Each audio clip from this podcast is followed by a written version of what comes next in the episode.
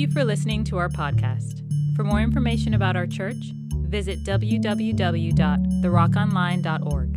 And now, a message from the Rock of Gainesville. So good to see all of you here this morning. Thank you for joining us. If you're a first time visitor here at the Rock of Gainesville, my name is Hector. I am one of the pastors here at the Rock of Gainesville, and it's a joy to worship with you guys. As you can probably tell by looking around the auditorium, there's a little bit of buzz in the air because this is a significant, and I say it again, it's a significant week for our church family. We are a missions oriented church. We don't believe that uh, we want to just camp out here within the confines of these four walls. We want to take the good news of Jesus Christ and we want to go beyond these doors and take it to the world. As a matter of fact, just this past Friday, we sent out a team of 74 of our own. 74. I don't know how big they make planes nowadays, but I'm pretty sure that's a plane full. We sent out 74 to the nation of Peru to go join arms with thousands of missionaries from around the world that have descended on that country to proclaim the name of Jesus. And at the same time, we, hundreds here in this church body, are spreading out across this city, canvassing this area with the very same love of God through Reach Week. And so I am stoked to be here to kick off, in a sense, we can call it that, to launch Reach Week with you. We go because Jesus first loved us. And if you love anything or if you love anyone, you're going to quickly find out that love requires action. Because if there's no action, then they're just empty words, right? And similarly, the Bible says that faith without works is dead. So that's why we go. That's why we serve. That's why we love. That's why we give our time. We spend our money. We give our effort because Jesus first loved us. And we want to go and take that good news to the world around us in hopes that someone else will experience and discover that same love of God. You know, there's another thing I love. Uh, I love guacamole. Oh my goodness. Do I love me some good, fresh guacamole? Actually, I made some last night, and it was delicious. And guess what? There's a little bit left over, and that's what I'm going to eat after church this morning. Oh, man, listen, I've discovered this about myself. I think I'm a total foodie. I, uh, over the last few years, I think I'm just a total foodie. I love food. I love the, the artistry behind food. The passion that people infuse into preparing and serving food. There's so much joy there. I love food. And you see, I know that I'm a foodie because if you pulled me off to the side after church and you start telling me about some dish that you really like, it's not going to be long before I start swaying, making some sounds. Oh, man, mm, yes. Oh, that sounds so. Oh, man, if you throw some garlic in there, oh, some cilantro. Oh, man. So that's how I know I'm a foodie, because I, I sway with it when I talk about it. I make sounds with it when I talk about it, because I love food. But, you know what is a great example of what I'm just describing? People talk excitedly about those things that they're passionate about. Pastor George hit on a great example of this just a few weeks ago when he was uh, teaching us through Acts chapter 4. So, why don't we go ahead and put that scripture up there because I want to revisit it because I think it's completely helpful for our Reach Week efforts. Acts chapter 4, verse 13. Okay, let me give you some context. Peter and John, they're in Jerusalem. They're preaching Jesus. They're healing cr- crippled people. And the religious leaders take notice. And guess what? They arrest them and they throw him in jail overnight.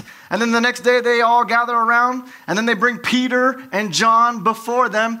And check this out, which I, I think was hilarious. They, they literally softball pitch like this watermelon size question, which Peter and John just.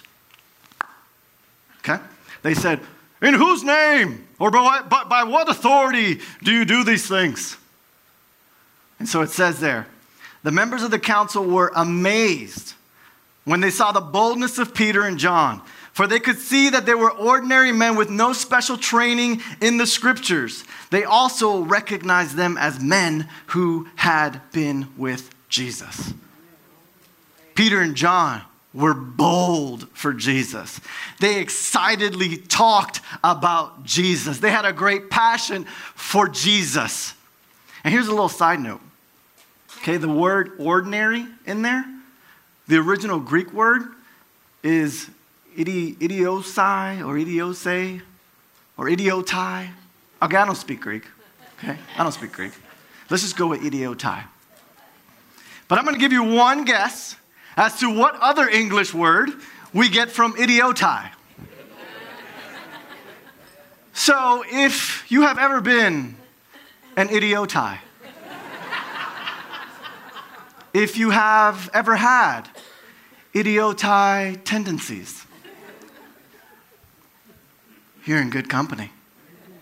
You're a prime candidate to go forth boldly in the name of Jesus and amaze everyone around you. Right? That's so good. Craig Groeschel said it this way He said, We speak boldly about what we believe deeply. So good. See, I boldly talk about Jesus because I deeply, deeply believe in his saving and transformative work. I boldly talk about food because I deeply believe that there's connections that can be made through food, community. Food can comfort, it can heal, it can bring about laughter. So I speak boldly about that. So here's an encouragement as we enter Reach Week. I want you to grab this lesson from Acts chapter 4, 13. I want to encourage you be bold. Be bold. Be amazing. And if you don't know how to do either one of those, be with Jesus. That's how it happens. Spend some time with Jesus, and you're going to go out, and you're going to be bold, and you're going to be amazing. Now, that was just an appetizer. That really wasn't my message. We're going to keep this food theme rolling here. Okay, that was just an appetizer. The entree that I'm about to serve you guys up is in John chapter 4. If you're following on the YouVersion Bible app or your Bible in hand, go ahead and turn there. There's two powerful, rich conversations that take place in John chapter 4. I'm going to paraphrase one, and then we'll actually read the other. The first conversation that uh, happens is Jesus with the woman from Samaria the Samaritan woman at the well. And then the other conversation that takes place is Jesus with his fellow disciples. Now, I'm going to paraphrase the conversation with the Samaritan woman, but what I want you to see as we're going through this is Jesus' relentless pursuit of her heart. In this conversation, you're going to quickly take note that she puts up a lot of blockades, a lot of limits, a lot of barriers between her and Jesus, but Jesus continues to pursue. And I want that to be an inspiration to us. One, to acknowledge if we have any limits in ourselves that are keeping us from experiencing the fullness of God. And secondly, to be inspired by Jesus' pursuit of her heart as we ought to be pursuing the hearts of those around us in his name. So, Jesus and his disciples, little context here, they're in Judea. Okay?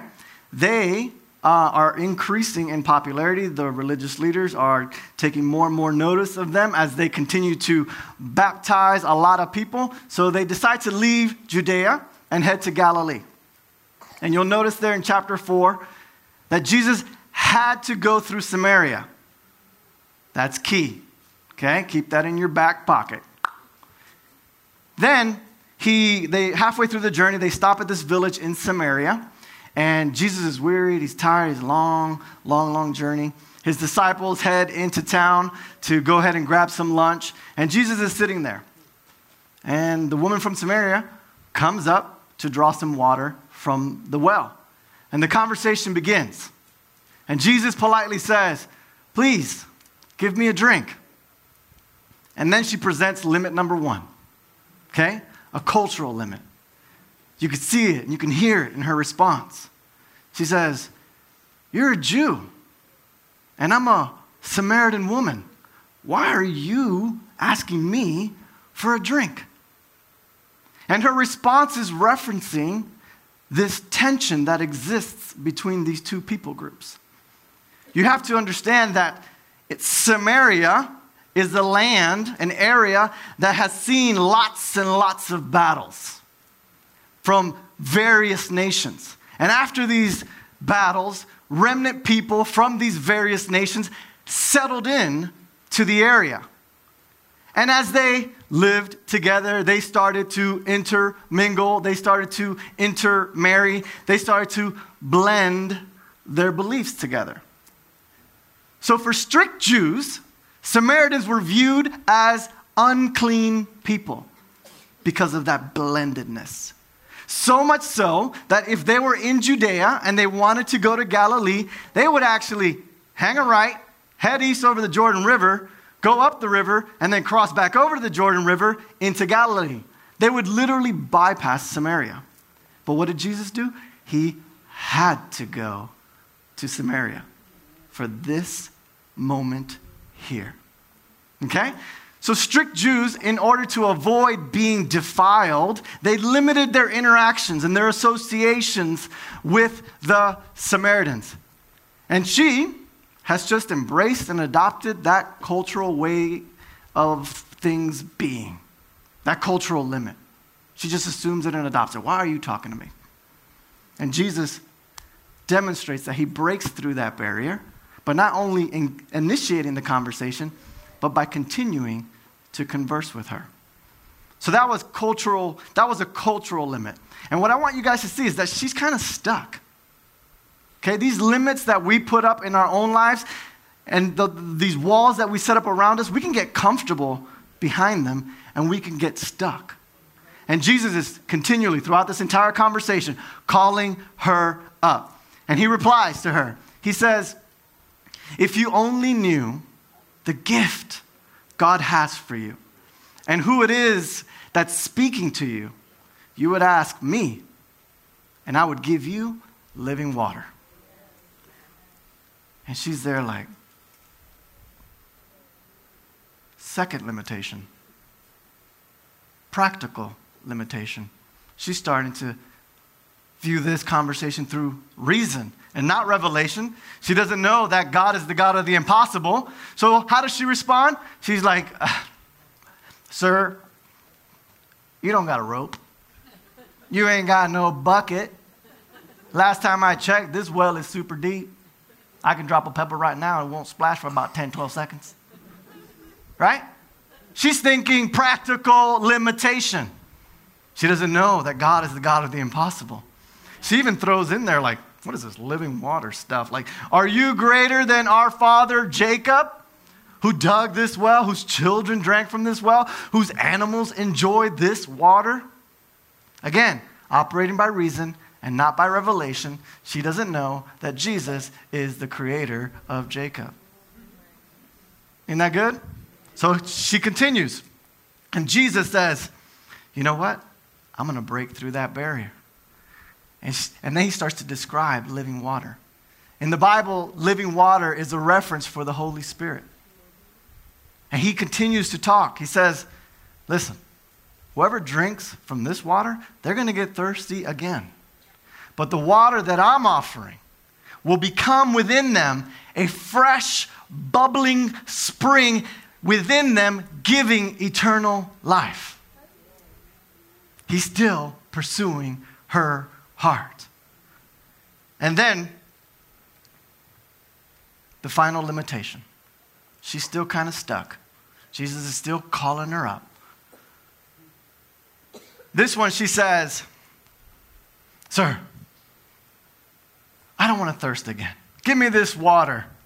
And I'm thinking at this point, she's kind of just making casual conversation. Give me this water. And here goes. Because I don't want to have to come out here to draw water again. And that's exactly where Jesus wanted her to get to. He's been peeling back the layers to this moment of vulnerability. It's noon. It's hot. Try carrying a jug of water. Brutal. And she says, I don't want to have to come out here anymore.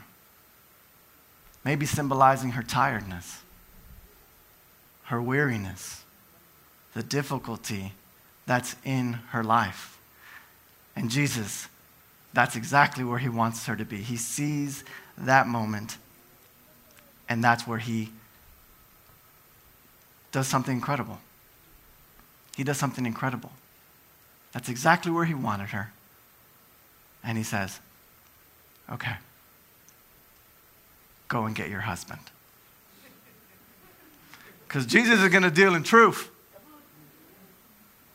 But he allows the conviction of God, the mercy of God, the grace of God to fall on this woman, to go there with her by saying, Go and get your husband. And then she, it's like the air just shot out of her lungs. She probably turned ghost white. And then she says, I have no husband. And then Jesus says, You're right. You're telling the truth. In fact, you've had five husbands. And the man that you're currently living with, he's not your husband. You're telling me the truth. And she's just like, now she's rattled, right? She's just rattled. She's like, oh my. Her eyes are starting to open, right? This is Jesus' pursuit of our lives. The scales are starting to come off her eyes. Her ears are starting to open up. She says, Lord, I perceive you to be a prophet. She's starting to pick up on his prophetic anointing. And then she's like, uh, uh let me put on my religious hat. And then they start talking faith and religion and worship. And Jesus says, Let's go. You want to go there? I'm going to pursue your heart until I win you over because I know better for you. I have eternal life for you. And she's all like, uh, where, where, are we supposed to worship? Your people stay in Jerusalem, my people stay over here. And Jesus says, All right, you want a nugget? Boom, here it is. There's a time coming where it won't matter because God is looking for those who will worship Him in spirit and in truth. And then he gives her another nugget. He says, By the way, you Samaritans know very little about who you worship. Kind of, which is applicable even today. There's a lot of blending of beliefs in our culture.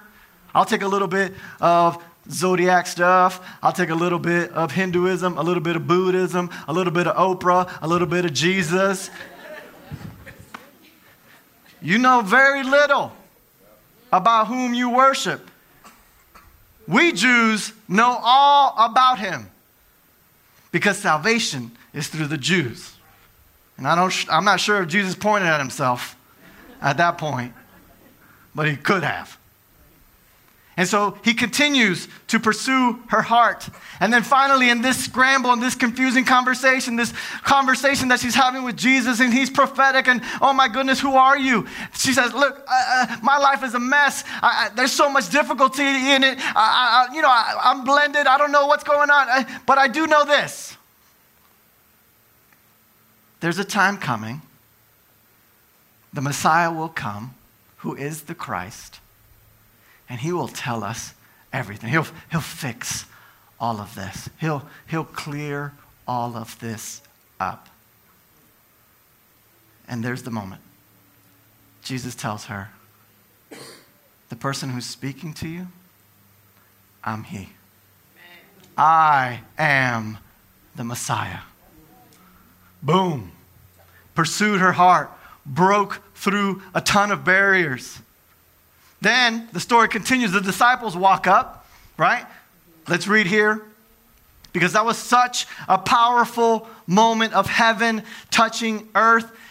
And I want you, as we go out into Reach Week, I want you to look to see if you, there's any limits in your own life.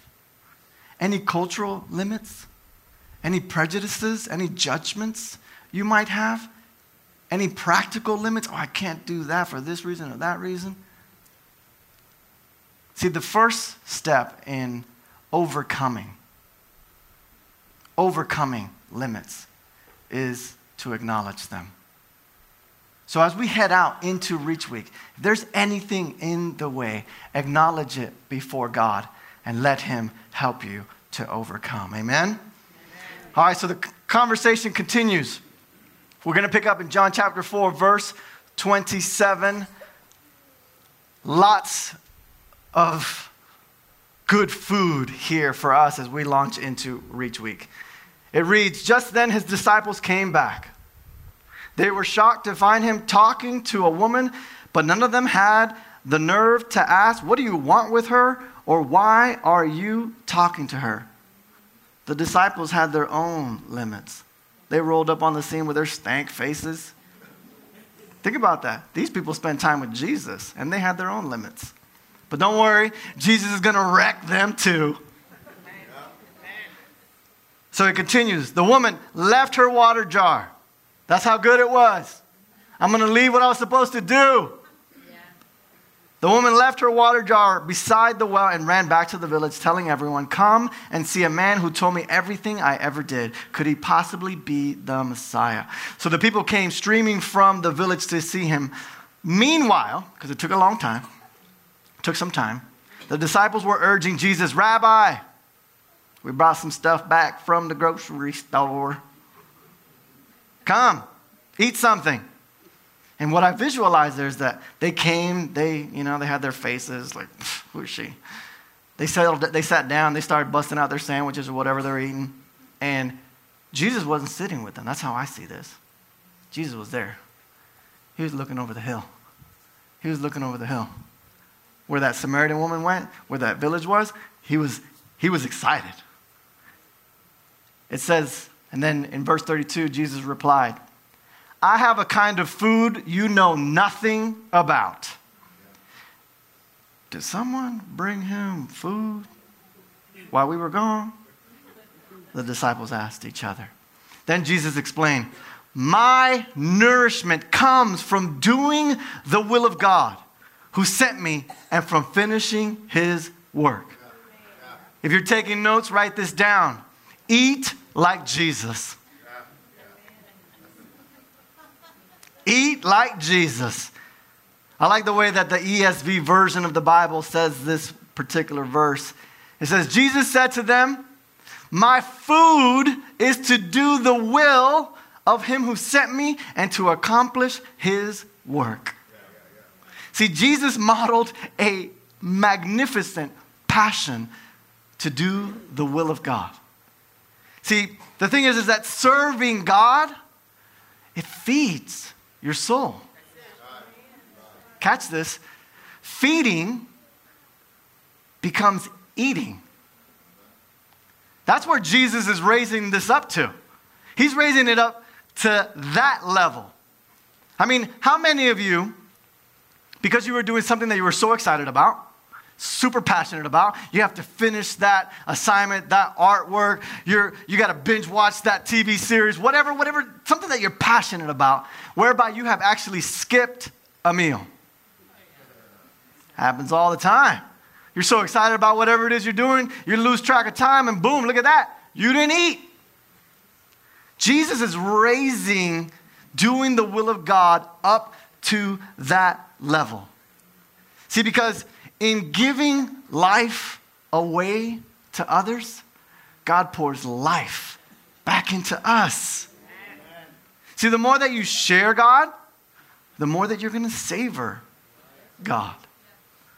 So as we head out and canvas this community and represent Jesus wherever we go, remember to eat like Jesus.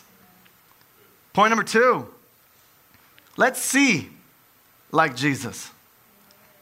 See like Jesus. The story continues in verse 35. It says, You know the saying, four months between planting and harvest. But I say, Wake up and look around. The fields are already ripe for harvest. Jesus has graced us with an ability to see. Why didn't, why didn't the disciples see? Right? They went into the village to go get some food. They probably passed by. They obviously interacted with a lot of Samaritans in the village. They uh, passed by the woman as she darted back off to the village. Why didn't they see? Why do we not see oftentimes? You see, I think it's self centeredness.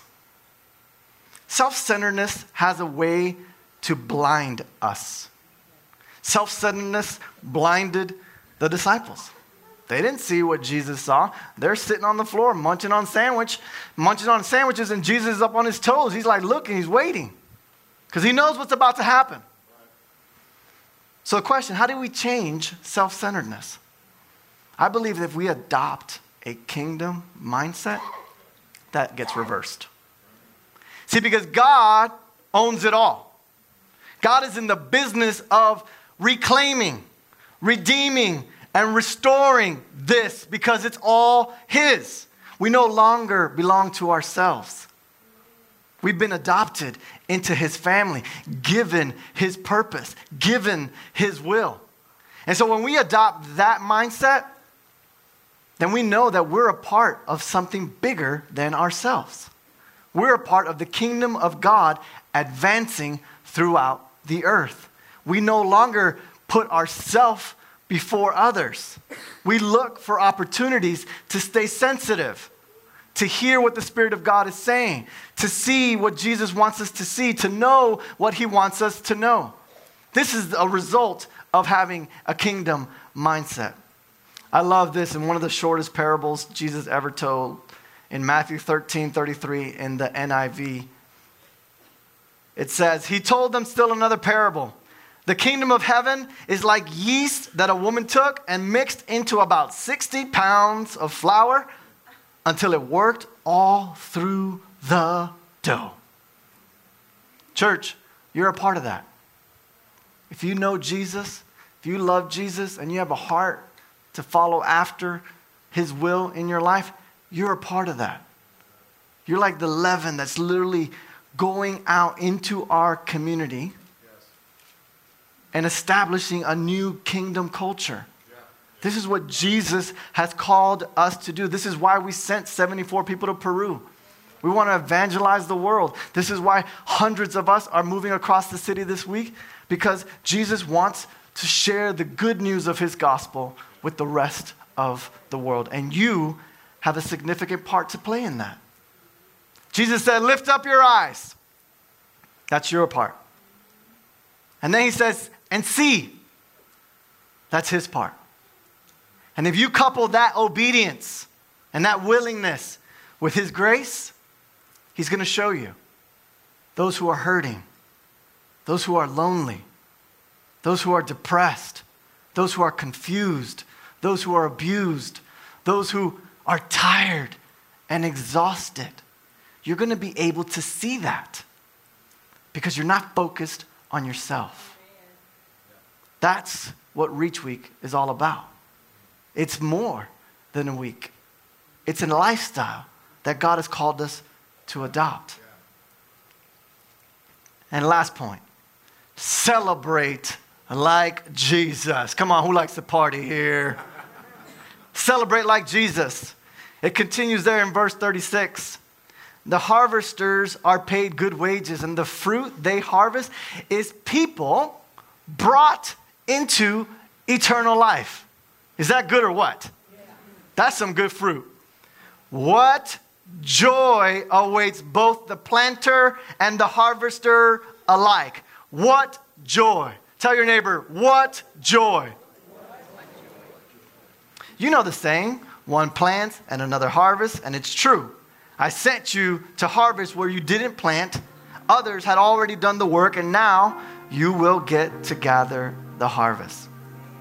So Jesus is acknowledging the sower and the reaper, the planter and the harvester as equally vital roles in the advancement of his kingdom. See, Jesus has ushered in a new era. Earlier on, he says, Oh, you guys know that saying? Four months between planting and harvesting. He was speaking of the natural realm. It's got to be chronological like that. You plant, and then you sit on your hands. I don't know. What do you do? Four months. It was the same for a reason, I'm sure. You know? You watch it grow. You got to let the time pass before you harvest. Not so in the spiritual realm. Jesus ushered in a new era, era where sower and reaper are going to celebrate in fruit at the same time. There's going to be sowing and reaping at the very same time. We're going to go out into this community and we're going to sow seed. Some of you are going to go out into this community and reap a harvest at the same time. Jesus has ushered in a new era. The gospel is going forth. Many of you will go and sow lots of seed.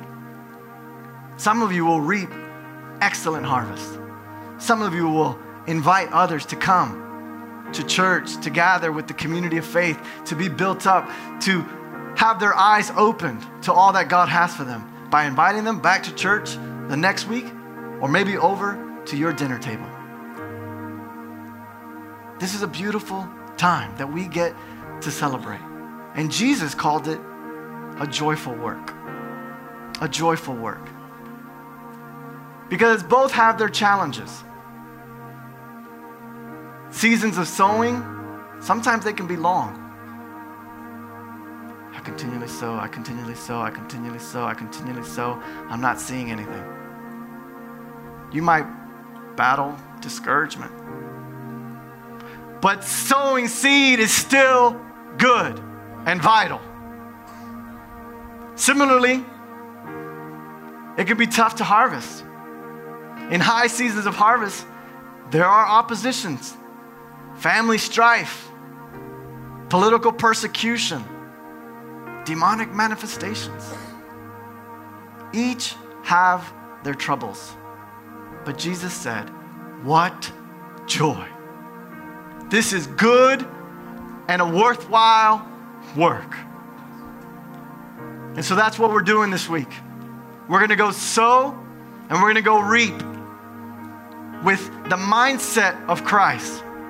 Eating like Jesus, being fed by the will of God in our own lives, seeing like Jesus, being moved with compassion like Jesus. That's what we are doing. And to leave you with a last encouragement, let me finish the story for you before I pray. John chapter 4, verse 39. Many Samaritans from the village believed in Jesus because the woman had said, He told me everything I ever did. When they came out to see him, they begged him to stay in their village. So he stayed for two days. We ain't bypassing Samaria. I got to go there. He changed the city. The grace is upon you to change this city. Long enough for many more to hear his message and believe. Then they said to the woman, Now we believe not just because of what you told us, but because we have heard him ourselves. Now we know that he is indeed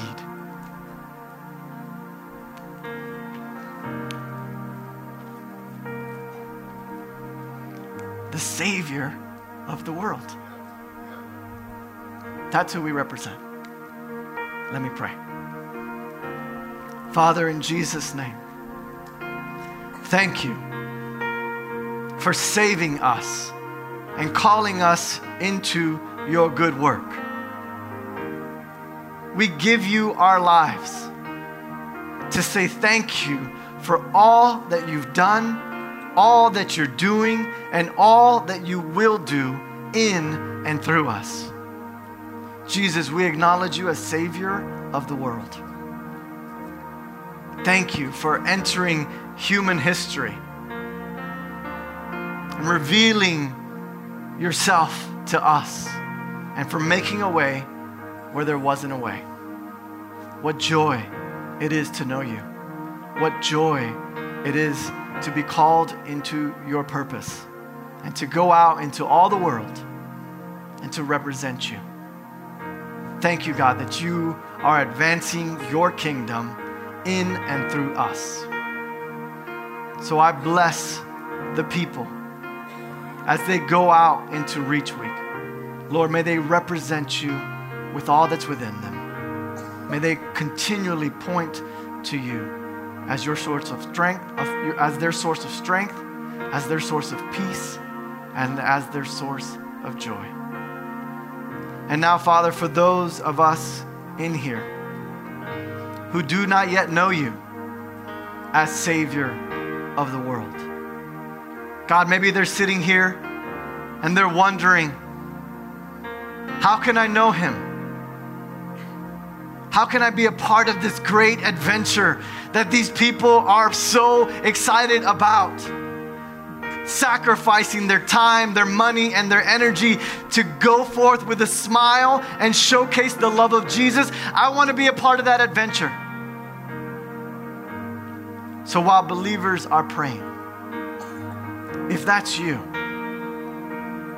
if you're tired of your blended belief system, you want to know not just a little bit about Jesus, you want to know all that there is about Jesus. If you know that you continually project these walls, these blockades, these limits, Jesus wants to help you overcome them. So if you're sitting in here and you do not yet know Jesus as Savior of the world, let me pray for you. It would be my honor to pray for you. Why don't you go ahead and slip up your hand, and I will pray that Jesus comes and enters into your heart and saves you.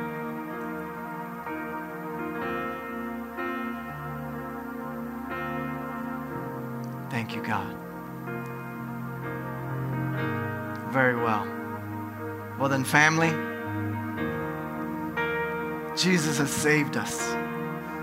And He's commissioned us to go into all the world. Let me bless you as you go out this week and represent Him. Father, bless our efforts, bless our time, protect us, help us to stay sensitive to your divine opportunities to sow good seed or to reap that glorious harvest that testifies of who you are in this city. Thank you for being with us. We love you and we bless you now.